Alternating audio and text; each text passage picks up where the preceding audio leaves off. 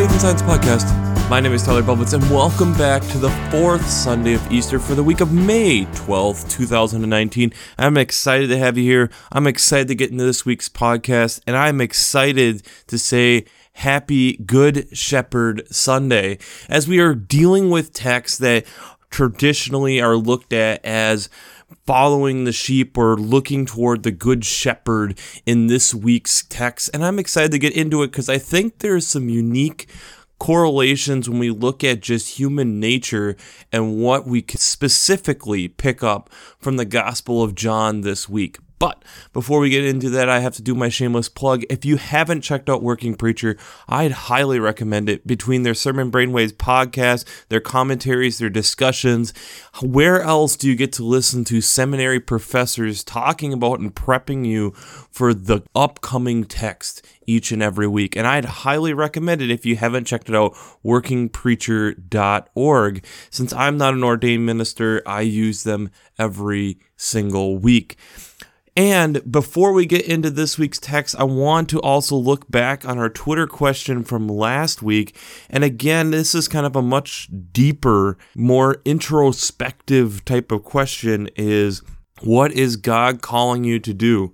And I think there's just it's something that we have to continually to think about and to discuss within our own lives because it's something that I feel constantly is changing.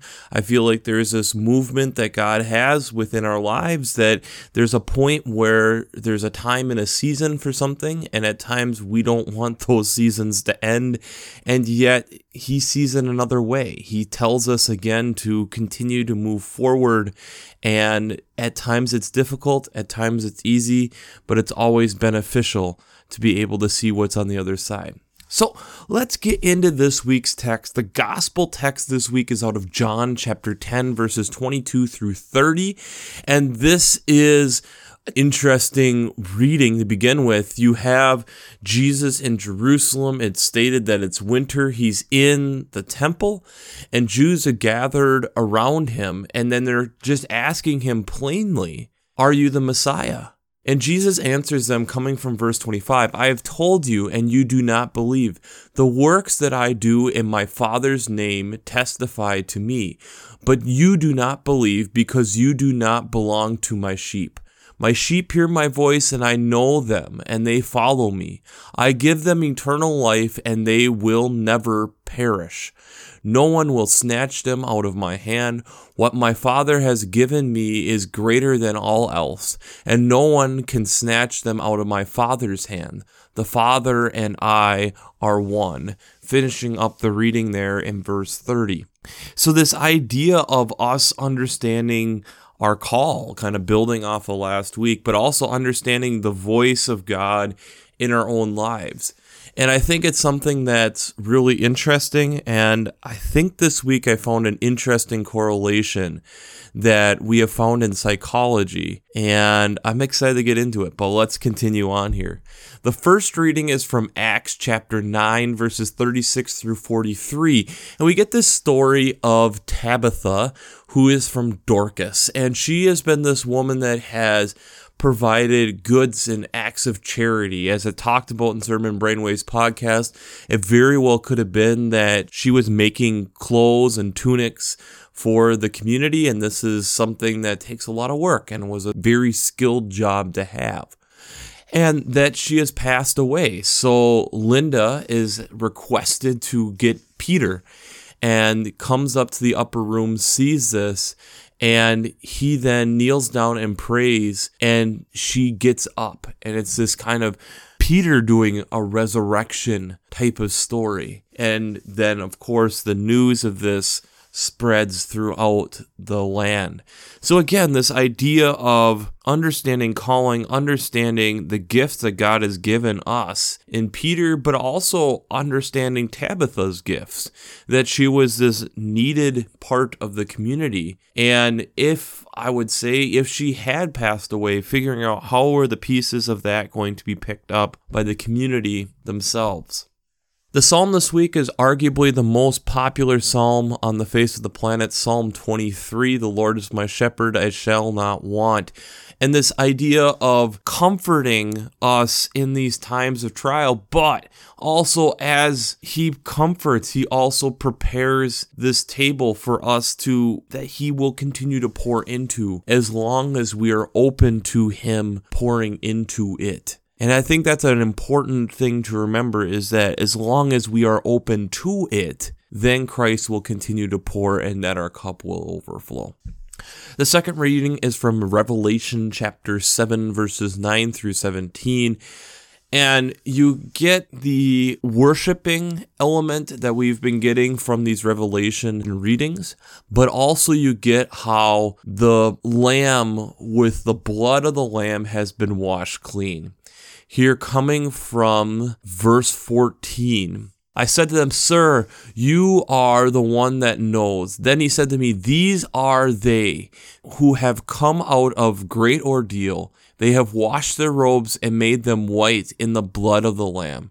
For this reason, they are before the throne of God and worship him day and night within his temple, and the one who is seated on the throne will shelter them this idea that the blood of Christ, which we have gone through here recently, how that sets us free and that that's where the worship should come from.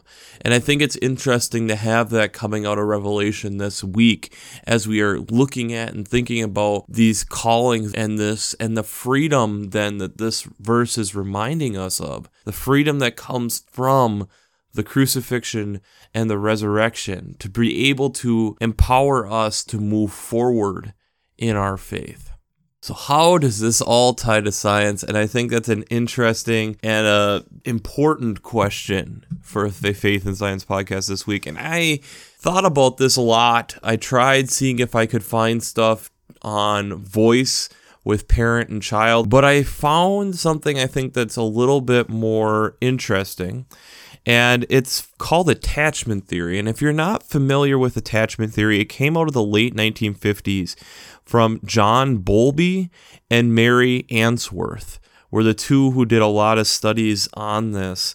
And I got a lot of my sources this week from SciShow, and I haven't plugged them in a little while. If you haven't checked out SciShow, it's on YouTube. It's by John Green and Hank Green. It's one of their things that they've done. It's a very cool show. Every couple days they come out with a video on these different topics you're more than willing to send in questions for them to look into. And it's a very informative. There's a lot of little things that they put out and they source their stuff extremely well. So, if you haven't checked out SciShow for your science itch, I'd highly recommend it.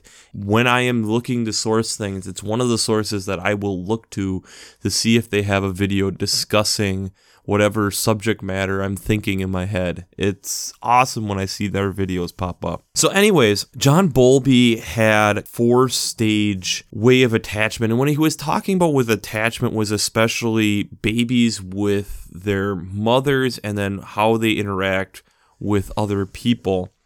So, the idea of attachment theory is that we're building a secure bond then with the caregiver, or the parent in many cases, but caregiver also can mean adoption or different things of that nature.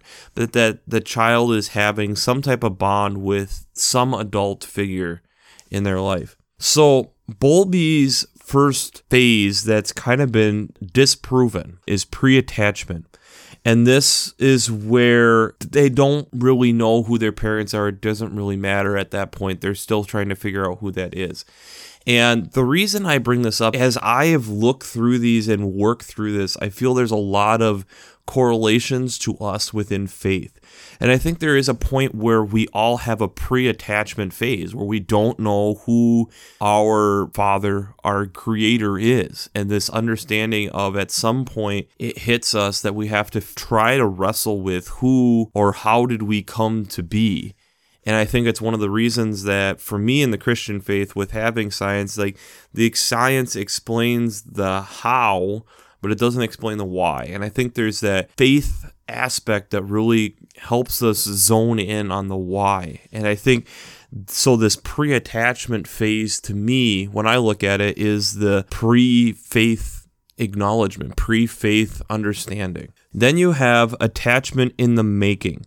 This is until about six months. They really don't care who is in the room, if it's a stranger, as long as their caregiver is there. So you'll notice, especially with young children, as long as their caregiver or parent figure is in the room, you can pass the baby around and they're typically okay with this. Attachment comes then after that. And that's where they might have that separation anxiety when you start passing them around, the sobbing.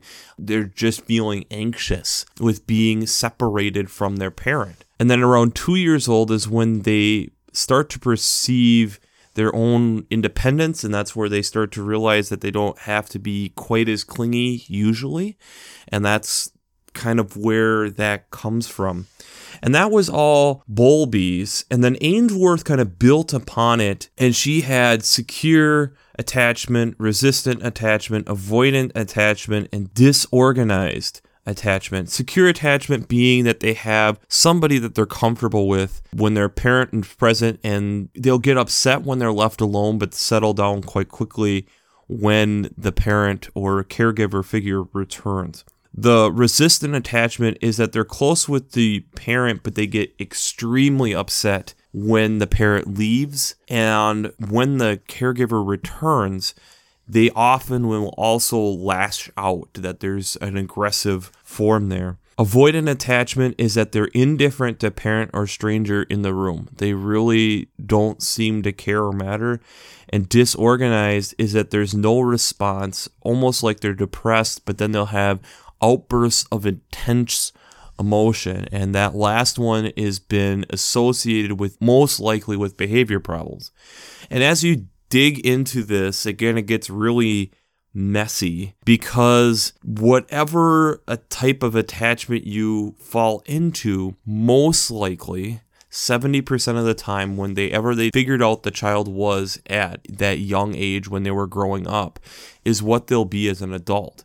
The outliers being that if there was a major shift in the family, if there was possibly a significant other that walks into the life later and was a different one, they can kind of shift. There are some adjustments to that. But the one that they find people usually doing the best with is a stable, secure attachment whereas an insecure or one of the other three can be some type of abuse, neglect, or even poverty, causing this type of strained relationship with the parent and strained trust with how they grow and develop. And I think about this as I walk through this and thinking about what Jesus is talking about, especially calling us sheep and knowing his voice. And I think there's a lot of correlations, like I kind of tipped my hand earlier, to faith.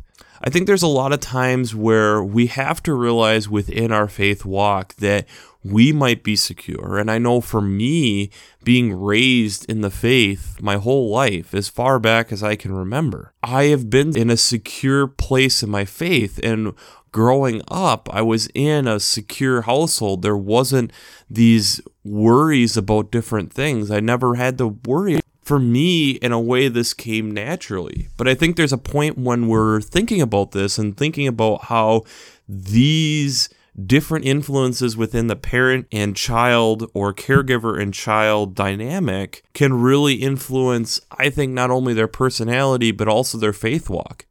Because I think if there's a point where they have felt abused, neglected, or gone through poverty, I think it becomes harder to understand maybe the same type of God that a person with secure attachment would have because their image of life is different. And is there ways that we can influence them to feel comfortable and safe and, and all of that? Yes.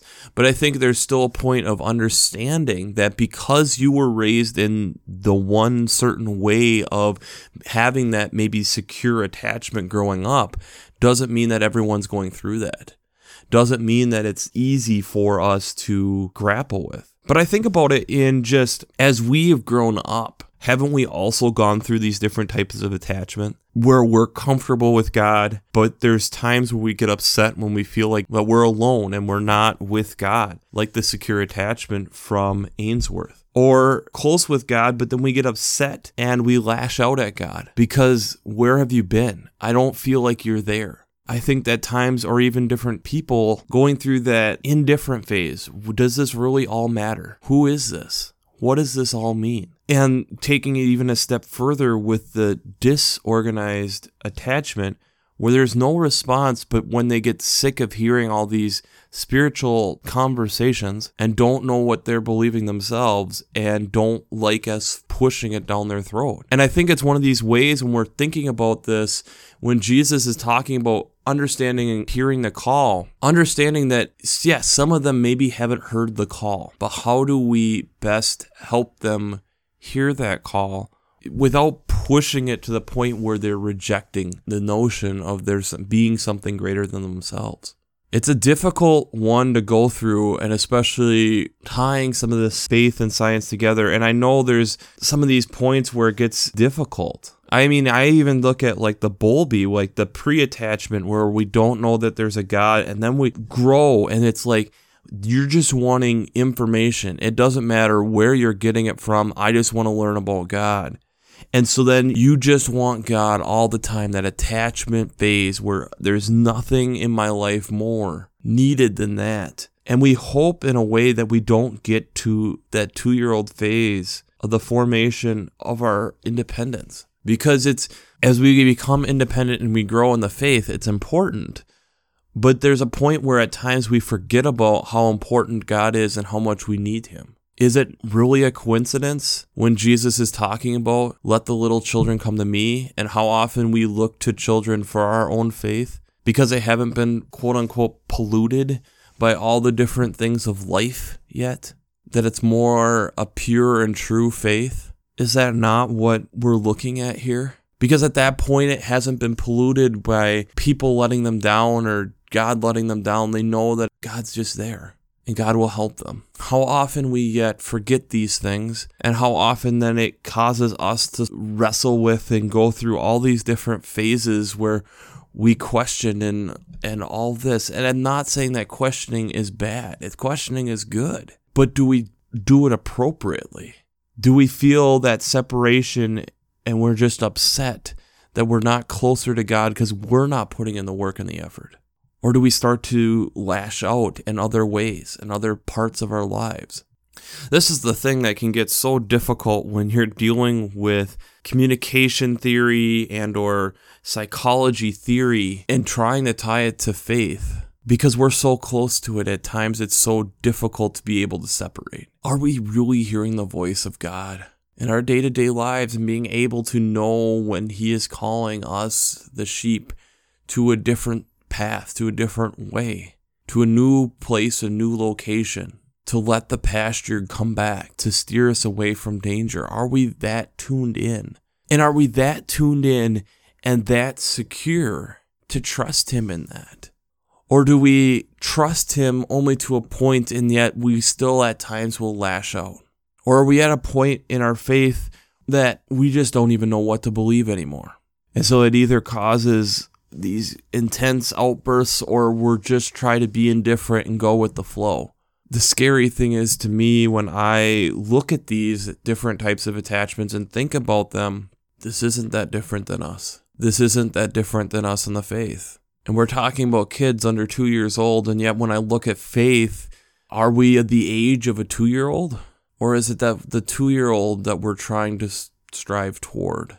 Are we looking for that secure attachment, that place where we know that God just will not let us go? But we realize that that still means that we requires a lot of work from us. Peter with this woman, did he know when he walked up there that he was going to heal this woman or did he just have the faith from praying and talking with God over her body that God told him to tell her to get up? See, that's the thing I think we forget. Is it that Peter is calling that out in faith, or has he been told it by God for us to do? That's another story for another day, but I think there's things to consider here. if the sins have been wiped clean, and that we have a table prepared for us in front of our enemies, but that we are anointed. We are told that as long as we are open, the cup will overflow. But we have to be then connected to the parent. We have to trust that parent. We have to have that secure relationship. And that secure relationship should come from us understanding the blood of the Lamb was there for us. And that should cause us to worship. That should cause us to go forth and sin boldly. Go forth and trust that God is there with us. Trusting that God will continue to help and guide us, but we have to do our part also. The scary thing is, we're looking at attachment, we're looking at a two year old and us understanding that many of us do not remember what it was like to be two years old. We were walking in a world at that point that we didn't understand, that we didn't know what was going on. And is that not what we're in today? Not with the world events that are going on. That we've been told this truth that God created, and yet there's so many things that we're trying to understand and trying to comprehend. Yet we don't have all the pieces. We can't figure it all out. And maybe that's the point. Maybe it's just the point that we're just not supposed to fully understand this part of life. The thing that we're supposed to understand is that God created it and He wants us to tell others about it. Maybe that's the point.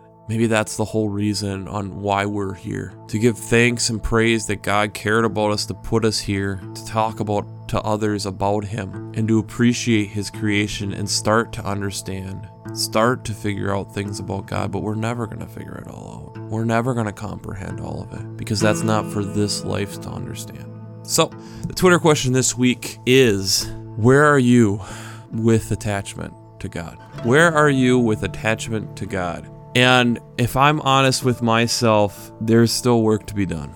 There's still work and time and places that I need to put myself to continue to grow so I can continue to have the secure faith that I need moving forward. And I know that might be a simple bailout, but I think it's true. I think it's one of those things that we continue to grow, but we will never move past. And that's the whole purpose of faith is to continue to try to understand, but the whole purpose is not to figure everything out in this lifetime. So, we'll wrap this up as we always do. I pray God blesses you through your faith and amazes you through science.